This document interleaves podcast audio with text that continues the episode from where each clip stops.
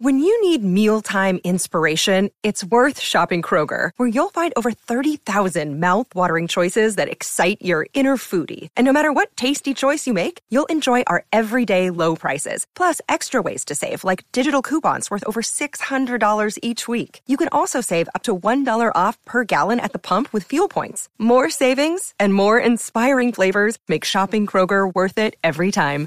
Kroger, fresh for everyone. Fuel restrictions apply. Welcome to the YouTube Creators Hub podcast, where we help you conquer the internet one video at a time. We cover everything from how to start a YouTube channel to how to make a video go viral. And now, here's your host, the one and only Dusty Porter. Hello and welcome back, creators. This is episode 68 of the YouTube Creators Hub podcast. My name is Dusty, the host of this wonderful show. If you haven't already, go on over to iTunes, Stitcher Radio, Google Play, wherever you consume your podcasting content. Slap that subscribe button. That way, every single Wednesday, when we release a new episode, you will be updated and you can listen to it and consume it right then and there. Uh, again, guys, thank you so much for making this show what it is today. 68 episodes in, and we're just getting started. I do want to remind you guys this show, as always, is brought to you by the fine folks over at TubeBuddy. T U B E B U D D Y. It is a free browser plugin that can help make your life easier. Um, I am testing, and so are a bunch of other TubeBuddy enthusiasts, a new feature called Videolytics or Video Video Analytics, which basically every time you pull up a video from yourself or a competitor on the right hand side of the page now, you're going to get in depth analytics of that video from TubeBuddy. Guys, it has been so helpful, and that's just one of the many amazing features that TubeBuddy is going to have and has currently. So if you haven't already, Click the link in the show notes, download TubeBuddy. I promise you, I call it my secret weapon for YouTube content creation. You will not regret it. Also, we've had a new sponsor the past few episodes, and they're staying on long term. I'm so excited about that. The guys over at Audio Hero. It's like a Netflix for royalty free music and sound effects for your content. Have you ever thought, oh man, I need some music for this video, but I'm worried about it getting copyright flagged or I don't want it to get taken down because of copyright music? Guys, go over to audiohero.com. Again, the Netflix for royalty free music, over 250,000 tracks and sound effects to choose from. For as little as 10 bucks a month, you can download 50 different tracks per month, all royalty free, and you can use on your content forever. There's not an end date. So go check them out, audiohero.com. This week's interview is with Mr. Lon Seidman, the first return guest uh, on the YouTube Creators Hub podcast. But the reason why I wanted to bring him back on the show is because Lon, since I've interviewed him last time, has made the transition from YouTube hobbyist to now he is a YouTube creator full time. So I wanted to talk to him about the process of transitioning from a, you know, side hustle as YouTube being his side deal to now YouTube being his full focus. So we talk about that. We also talk about getting products to review on your channel. Um, and he's got some really great insight on how you can do that very cheaply, uh, even if you don't have a lot of money to invest in the beginning, uh, and so much more. If you're a YouTube creator and you want help with anything on YouTube, I think this interview is going to be valuable to you. Again, don't forget to go to the website. If you got a question, click the link on the sidebar there, record your question, and you could be featured on next week's episode. Go over to iTunes, wherever you consume your content, and please leave us a review, whether it's positive or negative, and I will give you a shout out on next week's episode. Thank you guys as always, and let's jump into this week's conversation. Hello, everyone, and welcome to the conversation for this week's episode. Um, I actually actually believe, as I uh, started to think about this episode this week, that this is the first returning guest we have uh, on the YouTube Creators Hub podcast. So, um, I would like for all of you guys here in the community to give a warm welcome, even though I know you can't literally, but uh, figuratively, as you're listening to this, give a warm welcome back to Mr. Lon Seidman, where on his YouTube channel, Lon.tv, he gives honest, concise gadget reviews. He helps you try before you buy. Lon, how are you doing today?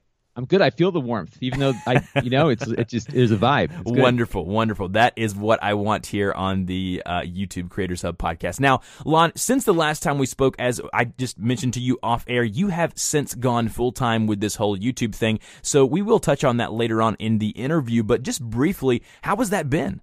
It's been great. You know, it's it, has been more um, about my personal sanity than anything else because I'm sure you've you've experienced this also, where uh, you, you, know you, you start hitting your stride with your YouTube channel and you want to work more on it. And uh, I had a full time job and two kids, uh, and I said yeah, I'm killing myself. Uh, and what's been great about the last two months is like I'm just into my second month now.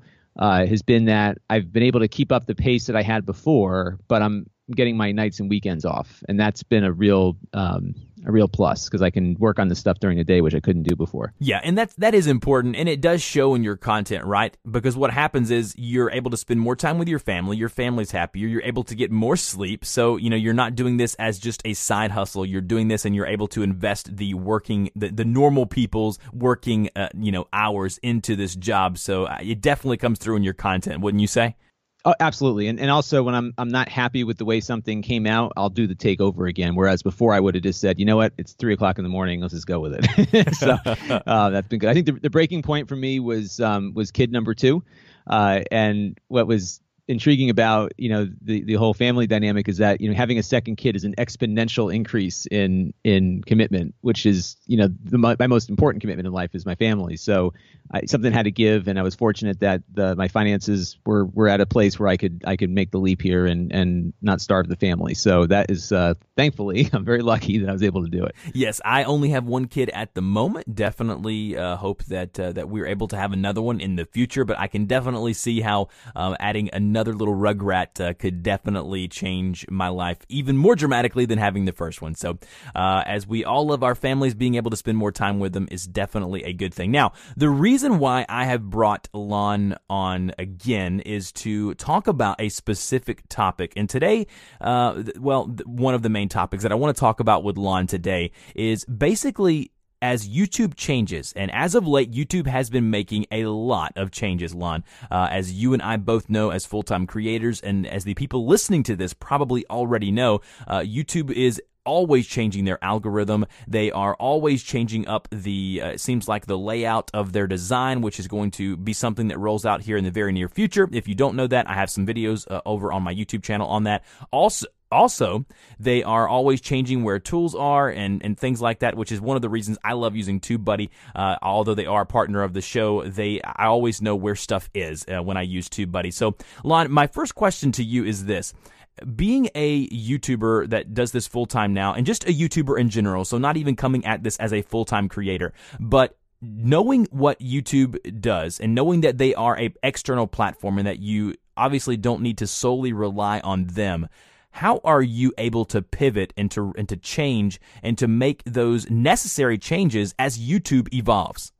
Well, you know, it's funny. I think I'm fortunate in the sense that I never approached my channel as one where I'm trying to uh, grow a subscriber base necessarily. So I, I, certainly am focused on subscribers now. I think we talked a little bit about this last time that uh, a large part of what I do because I'm reviewing technology products that are uh, commodity items essentially in the sense that people are out searching for information on a product they're looking to purchase and uh, that's how people eventually find me so about about probably about 75 to 80 percent of my traffic now is just search and algorithm which is crazy right um, but it it's it, it's funny though that as the subscriber base grows, that percentage has been uh, growing slowly, you know, as far as the subscriber views versus the uh, algorithm views. But by and large, I have been an algorithmic commodity on the platform. So a lot of what I've been doing has been producing content that feeds the algorithm in, in many cases. So I made some decisions early on to not cover certain types of products because they were not being searched as heavily as products that I'm kind of reviewing now, which are a lot of the low cost PCs and uh, things that have a, a greater um, presence out there amongst consumers. And uh, that was a conscious decision because the algorithm was not working for me when I started. Um, the other thing I think I'm fortunate with is that I'm not doing entertainment content.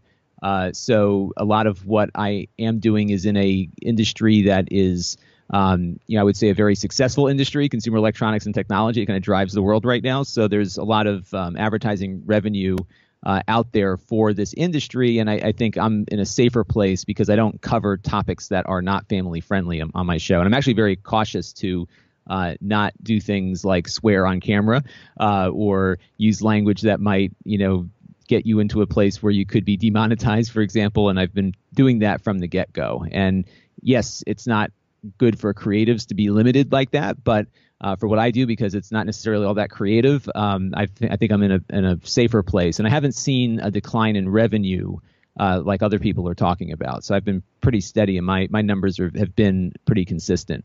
Yeah, and how important is it as a creator to keep in touch with what YouTube is doing and what the platform is doing and reading the the YouTube blogs and the the YouTube creator stuff that they're releasing, letting us know what they're doing with the algorithm, what they're doing, you know, since the adpocalypse or whatever people want to call it. Like how how important is it as a creator, Lon? How much of that stuff are you consuming? Oh, everything. Um, because I'm I'm always making sure. Because again, so I'm so t- tied to the algorithm that I need. I really need to know exactly what it is that the algorithm wants. you know, it's like it's kind of crazy. Here I am, the human serving the the tech, the computer, right? The computer mind. Um, but that's really critical. There is a channel. I don't know if you've heard about this channel called Creator Insider. I have heard about it. Yes.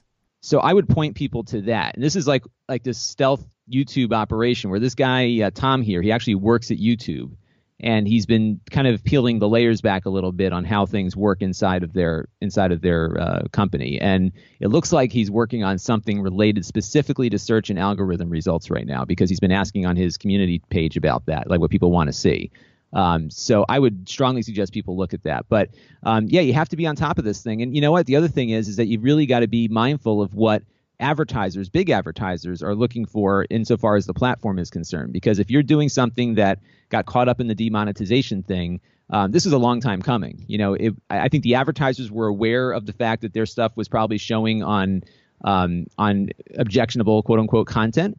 Uh, but the the agencies knew that they were buying audience, but I think the advertisers are worried about brand safety. So if you have a, a, a production that is not going to be brand safe, and really look at it from the standpoint of you know, would Coca Cola or Starbucks put an ad next to this if I was on TV? If the answer is no to that question, then you need to start looking for other revenue sources because this this is you will not have you know the brand safety is now into this built into the system. so um, it wasn't before, but now it is. And if you're not brand safe, then you need to start looking for other uh, means here because this is you know this is basic economics. You know, people don't want to um, purchase things that are not going to help their brand, and it's it certainly shifts the supply and demand as a result. And uh, you know nobody's entitled to anything on this platform, so you really need to be directing your content to where you will find revenue if that is your goal. And if the revenue is not coming through the passive means, which is the AdSense system, then you need to go out and find advertisers that want to do some native advertising on your channel. Yeah, and Lon, we've thrown around the word algorithm a lot uh, on this podcast so far. Maybe can you, if you don't mind, expand a little bit about the YouTube algorithm and maybe some insight on what you look for whenever they're releasing new updates with the algorithm to make sure that your content doesn't get left behind? Yeah, the, the hard thing is is that YouTube doesn't tell you anything really on as far. I don't think they know how their algorithm works. To be honest with you, um, I do know from my own my own consumption that it's often putting things I want to see in front of me. But uh, what I have been going on as far as my you know my own um, uh, strategy here, and this is partly based on what my uh, uh, my YouTube, uh, my person, we have we have people at YouTube when you hit a certain size that that you keep in touch with, and they do a channel overview every every six or eight months. And the things that he has told me have been uh, make sure your thumbnails are consistent and, and very descriptive of the video itself. Uh, make sure your titles are clean. Make sure you've got uh, a lot of descriptive text in the description, that your tags are up to date. Uh, all of those things. And for me, it's very it's very easy to do that because I'm focusing on one product per video, and so I'm I'm putting things in my titles that are what people might be searching for. Um, so, for example, I just put up a video last night of like this generic uh, tablet that kind of looks like an iPad Mini. Um, so what I did for the title here was I put the name of the product first uh, in the title, and then I said iPad Mini alternative in the title, just so that it's triggering the things that I think people might be looking for. Um, I occasionally go over to Google Trends because sometimes I have a video where I'm like, I'm not sure how to title this one, so I go to Google Trends and I start researching keywords and figuring out what's searched most often. Um, I had one just recently. I, I, can't remember exactly which one it was, but um, there was one where I, I, really spent probably a good 25, 30 minutes just kind of digging through Google Trends to find I- the exact keyword combination that's going to work. Because one of the nice things about being a channel that's so heavily dependent on the algorithm is that I am uh, uh, the videos that I produce don't do as well in the first month as they do over the lifespan of, of the video being posted. Whereas a, a, a channel that's more subscriber heavy in its viewership would be the opposite. So, um, so this is the one I just did the other day. I had a, device that works with Google Voice, and I wanted to look for what people out there were looking for in relation to cutting the landline telephone cord. What was the terminology people were using?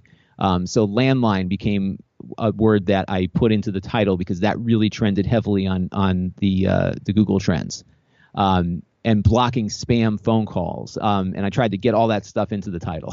that's what that's what drove that decision. So really thinking about what people are thinking about when they're searching, um, and also thinking about um, you know just how to get that title of the video to kind of match that that query with the right keywords.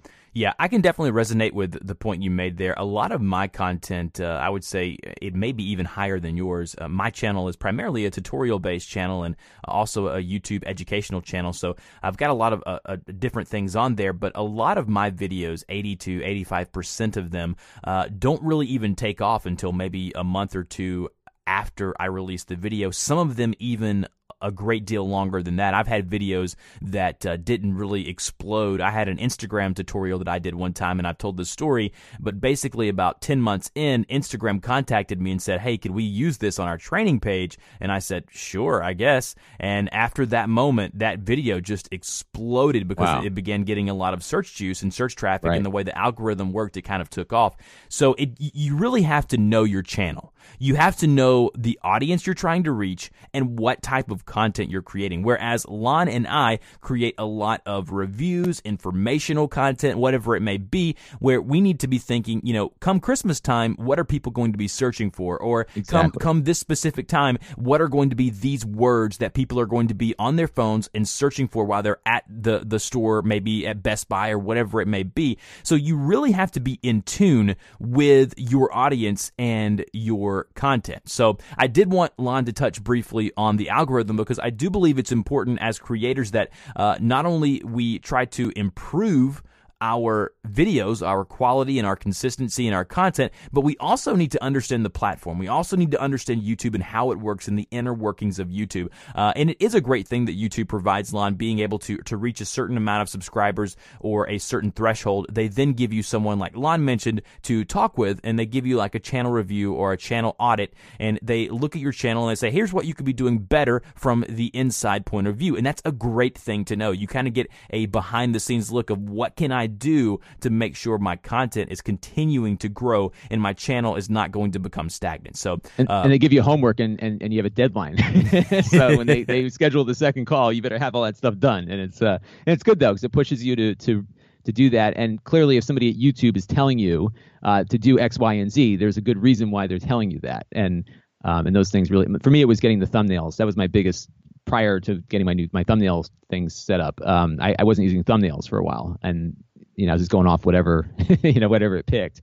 Um, and I branded that and made it more consistent. And I think that's helped a lot too. Yeah, absolutely. Now, I want to transition a little bit away from this uh, for a minute and ask you one final question on this topic, and that's this: If there's a channel out there, Lon, a smaller channel, and you know they don't have the contact at YouTube yet, they're not to that point yet, but they're they're seeing their channel grow, or maybe it's even stagnant right now. What would be the advice you would give them eh, over the past few months? Now that you're doing this full time, like what would be the advice that you would give them to help them? Uh, maybe get out of the rut that they're in or become undiscouraged uh, and, and to continue creating their content? The biggest mistake that I've seen people uh, make, and I, I, often get asked by viewers, "Hey, can you look at my channel and tell me what's going on?" Um, first of all, they don't put the right stuff in the titling. Like they're not they're not making their videos search friendly. They're trying to come up with some you know cute or catchy little thing. You know that would work if you had a subscriber base, but if you don't, people have to find you. So if you don't tell the if you don't tell the master computer what's in your video, no one's going to find it. So I think that's the uh, the, the first critical piece. The second critical piece is that they need to be on camera. Um, a lot of people just take their phone out and talk behind the camera or do some voiceover thing, and that does work to some degree in certain areas. But um, by and large, I think people want to see the face behind the voice. Um, so that's a really uh, important piece. But also, I would say look at what you're doing. And when I started, I was getting all this this junk from China um, that nobody was searching for. And I was spending time, you know, there were videos I was able to crank, you know, two or three of these things out in a, in a sitting, and it was it was good. But um, I wasn't getting the viewership on that stuff as I was on the $200 PC from HP.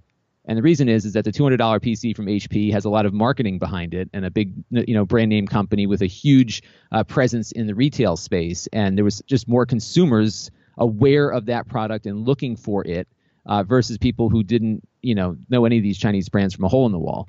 Um, so I completely stopped doing the junk.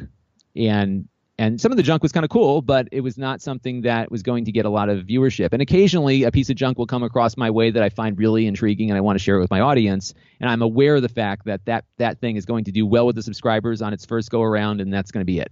Versus the hundred dollar Canon printer that um, gets 2,500 views in the first month, will then you know balloon to 150,000 in eight months, you know, um, because people are looking for it. So I think you've really got to look at um, how are people getting to your channel and if you are doing things that nobody's searching for, then you're just kind of spinning your wheels. So you really need to divert into an area that you know um, is is more you know front of mind for consumers or whoever you're trying to reach and make it searchable and even in, in in doing things like entertainment which is very hard you know to get people coming to your comedy show or your or your, dra- your drama or whatever you're producing um, working products in that can be searchable i think is a really uh, clever way to get people over to your content because they're not going to find it if, if, unless you spend a million dollars on marketing. Otherwise, right, right. I couldn't agree more. Now, you you mentioned a good bit about the transition you made with your thumbnails. Something that you did that the the person over at YouTube said that it would be a, very beneficial to you and your channel. And I can see where you made the transition to the branded thumbnails. Maybe talk about that transition for a, a minute uh, and and why you think you know they told you to do that, and what have you seen as a result of changing and branding your thumbnails. Well, I think it, it helped in the sense that you know I was just kind of going off of whatever I would pick the, the thumbnail that had the the product in the shot and I would just upload it. And um, the problem I I think happened is that you know when you when you don't have a branded thumbnail, you're kind of blending in with the rest of the woodwork. You know, so now all my thumbnails have a nice yellow band on the side. They've got the logo front and center. Uh, my graphic design skills are not as good as some of the other creators out there, but um, but I think they're working in the sense that I'm showing the product because that really is the, you know what the consumer who's searching is looking for. And what's important is that when they're on that um, that video watching it, and YouTube has the suggested videos coming up, if you have a consistency to your thumbnail and people like what they're seeing with the video that that they're watching, they'll know that that thumbnail is also from you because it has the same visual um, style and language as the one that they clicked on to, begin with. Um, so I think that helps in that it's a it's a visual consistency, especially when you're getting dropped into the suggested video portion of the thing. And um, you know, generally, you know, you don't always get a subscriber on the first video. You might get it on the third or the fourth one. I'll have people saying, "Yeah, I've been seeing your stuff over the years. I finally decided to subscribe."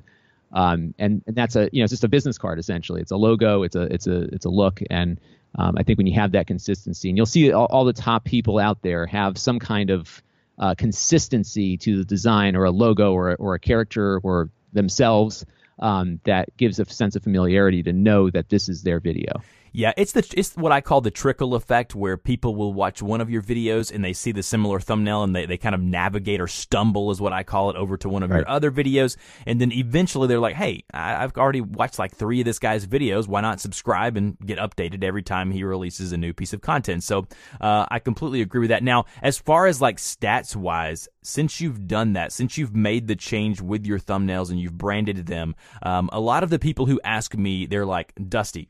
Go check my channel out. What am I doing wrong? Why am I not growing?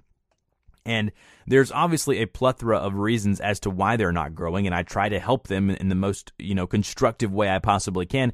But a lot of times with people's thumbnails, they, they do what you said that you did in the beginning, and they just let YouTube pick the best thing, you know, what they think for the video, something, ra- some random sh- screenshot from within the video. Have you seen any difference in your stats as far as uh, suggested or related videos, or have you even dove into that since you've made the change with your thumbnails?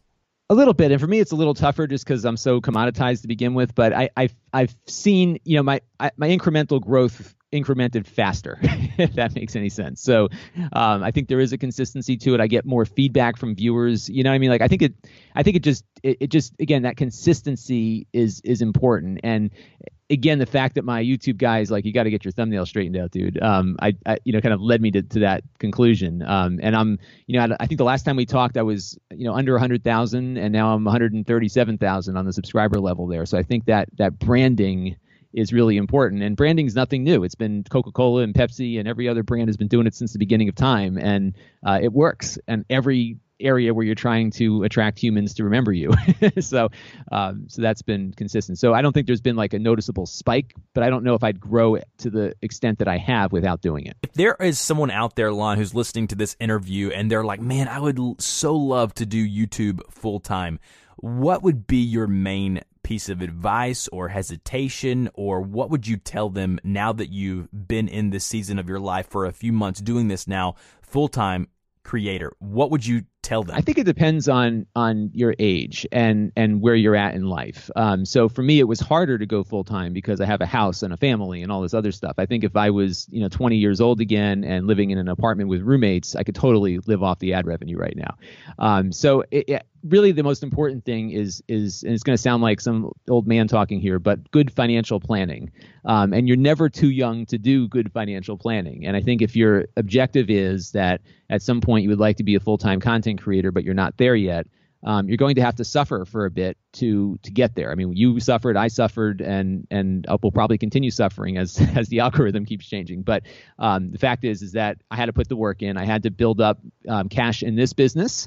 I had to make sure that my personal finances were stabilized. I had I was fortunate. I had a couple of other good things happen that um, enabled you know th- this to happen sooner than I may have otherwise been able to do it. But um, you really need to plan accordingly and and don't risk the farm if you're not uh, able to sustain yourself on on the YouTube revenue because it's it's um, you know it's a very it's a very unpredictable thing and you need to have some financial stability especially if you have rent or mortgages or family to take care of but um, I think you just have to keep with it and a, a really important thing is to understand that you might think whatever you're doing is great but if nobody's watching it then you've got to change and I think re- recognizing when something is not working. And I've this is my third or fourth foray into some kind of media project. The last three have not worked out.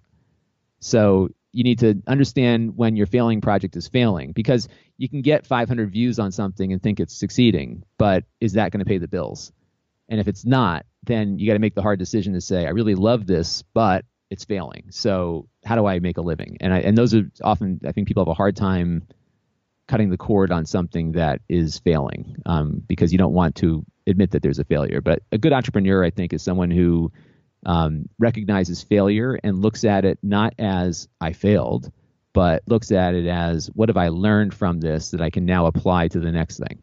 And and that's where I went with a lot of what I've been doing is is through everything that did not work out, I picked up some skills and knowledge that I've put into this. Yeah, I, I couldn't agree more with, with what you said there. Definitely sit down and, and make a business plan. Make a, understand where you are financially and what you can do, what you can afford. If you're at a different season in your life where maybe you don't have a family, maybe it's it's a good time to try now and to kind of see where you land and to see if you can do this full time. So, uh, in speaking of financially, I guess you know one of the final questions I want to ask you today, uh, Lon, is with everything going on. You said your ad revenue didn't didn't dip too much during the whole adpocalypse thing, and I didn't. Mine didn't either, and I think that uh, it probably hit the bigger YouTubers a lot worse than it did maybe the the middle medium sized creators like myself and yourself. But with all of that being said, what are you doing to to make sure that you can support your family and, and continue to to do this creation thing full time? What are what are you doing to to monetize in in more creative ways than maybe you were before you went full time? But one of the things going full time has been helpful about is that I can spend a little bit of time on business development. So that's that's what I do in the morning now, um, when my, my my brain isn't so sharp in the morning sometimes. So um, so I'm you know focusing on on things that I can do for uh, native advertising thing, and and I, I I'm very mindful and and and careful about how I in- integrate native advertising into what I do, because one of the other issues that I think is going to hit next after we get through all this inappropriate content stuff is all the payola that's on the platform. You know, people who are being paid to review products or asking for money to review products and not disclosing it properly to their audience. And that, I think that's going to be the next wave that you're going to see hit here once you know this other thing dies down. So um, it, it's going to be harder uh, for people to go over to FameBit and just run some some junk advertising on their on their channel without proper disclosure. And now, in fairness, FameBit has gotten a lot better about it, but there was a time when they weren't. Um, so, you know, I've been very mindful of that, and I've probably not made as much money as I could have because I, have said to brands that wanted to pay me to speak favorably about their product that I won't do it. So I I think you need to look at how you can take advertising and do it in such a way that your audience is very clear about how you're doing it. So one of the things that I've been doing has been working with uh, some mid mid level brands that have very complex products and doing the tutorial stuff on a, a deep dive into a specific feature you know, and doing those as paid um, tutorials essentially. And um, it's been great for me. It's been great for the audience. They know where I'm coming from. They know that these generally I don't I don't I'm all, actually more than generally all the time I don't take advertising revenue from a product that I I wouldn't recommend to anybody, right? Um, so it's something that I'm comfortable with as a company and as a brand and as a product. Um, and you know, in doing things that I think are really um, uh, useful for the audience and have some search value. So there's a long tail to to the to the thing. It's harder to get those those arrangements. So, um, you know, but I, am growing slowly and, and taking this in stride and just trying to, you know, find the best outfit here. And uh, I think knowing that not jumping at the easy money early is going to pay off later. Um, because if you take the easy money and you become an infomercial channel, that's what you're going to be. And I think they're, you're going to see changes to how YouTube be- begins its algorithm changes in that the infomercial channels are going to be deprecated over the ones that are not infomercials. I, I'm actually very scared. I've done very, very few sponsored videos on my channel. I can actually only think of one that I actually did, and, and it was again, it was when I was a, a younger creator and I didn't know as much as I, I, knew now. I did disclose the information about it, but I'm always very fearful to tell creators, uh, you know, jump into the sponsored video game, especially with tools like FameBit and places like that. And um, I'm not against those those outlets or those platforms. I think they're a great uh, asset to have as creators. But on the same side of things, kind of like what you said, Lon, it's one of those things to where if I don't like a product, I want to let my community know because my community trusts me. My community trusts me as a creator. And if I'm on there just filling their head full of fluff just because I want to make a couple of bucks,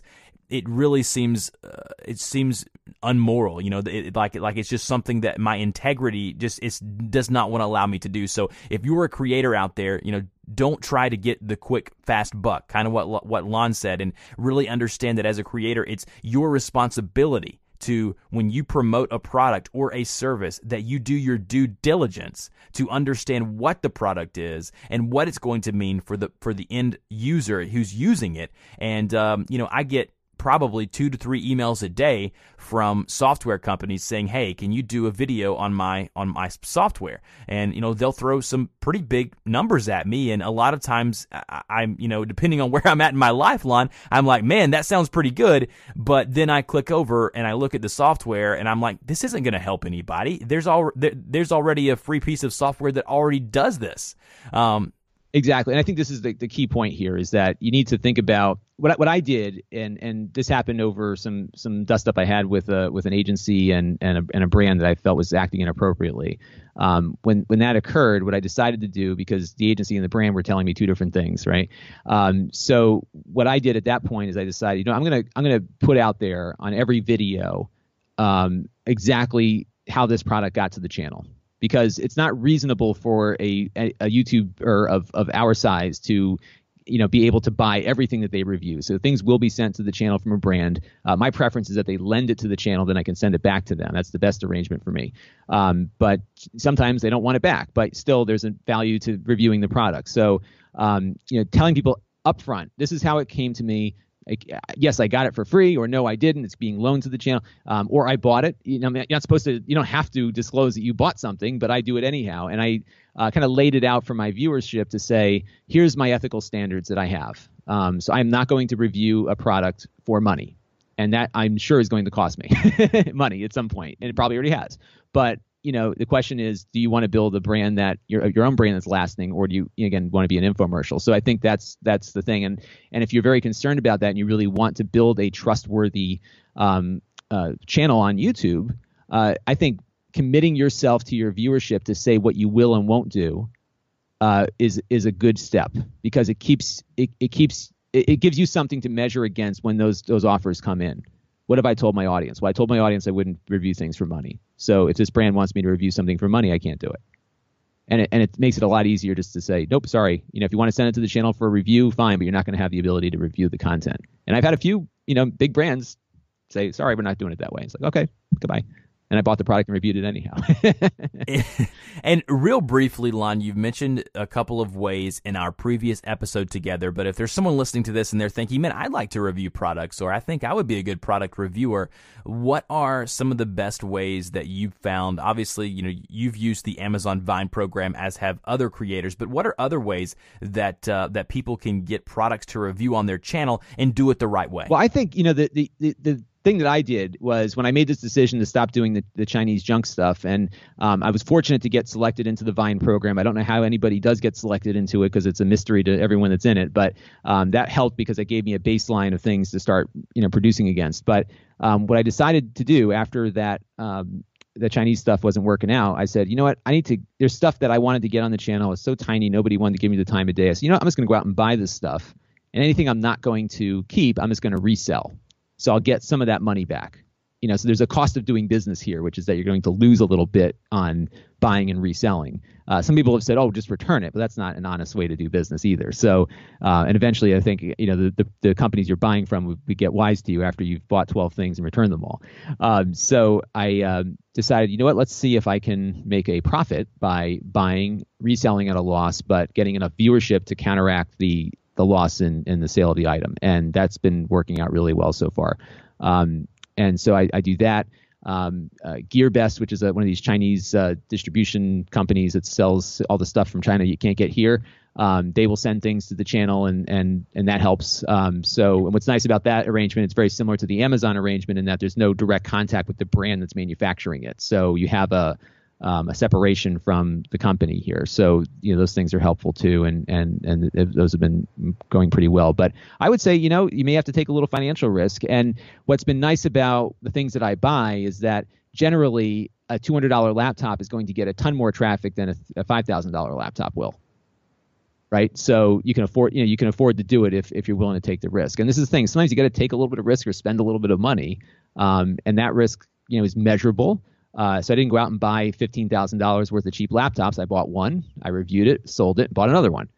you know, and uh, um, and you know, three months later, when I could look back and measure it, it, it worked out. And that's what I've been doing. So, you know, a lot of these things I'm going to buy. I've got a couple laptops now. I'm hoping to get rid of. Um, and you know, one of the things I also was able to do as the subscriber base grew is um, rather than sell through eBay or Amazon, where there's a huge um, a huge fee that goes to those platforms, I sell through Square. They have an online store feature, so I'm paying a very little amount in credit card fees versus the 18 or 20 percent sometimes that eBay and PayPal will, will ding you for. So it's been working out pretty well. Love that. And I think that's a great idea and a great alternative to, to, to getting things in, reviewing them, and then finding a way to get, you know, a percentage of your money back. Well, Lon, as I knew it would be another great conversation with you about all things YouTube, uh, I want to wish you uh, publicly continued success. Uh, I keep track of what you're doing just because you do a lot of similar stuff as far as technology wise, and I, I love uh, watching your weekly recap videos. So if you would let our audience know where they can find you on the internet.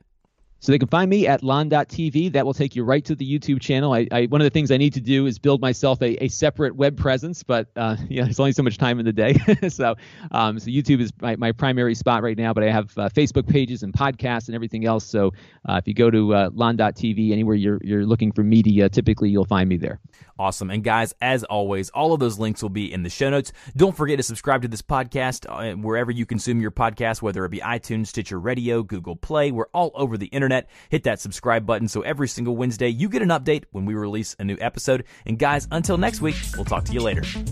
You've been listening to the YouTube Creators Podcast. We want to thank you and invite you to subscribe to the show, as well as support us on Patreon for great perks, such as having your YouTube channel featured on the show and a link on our website. Until next time, keep uploading those videos.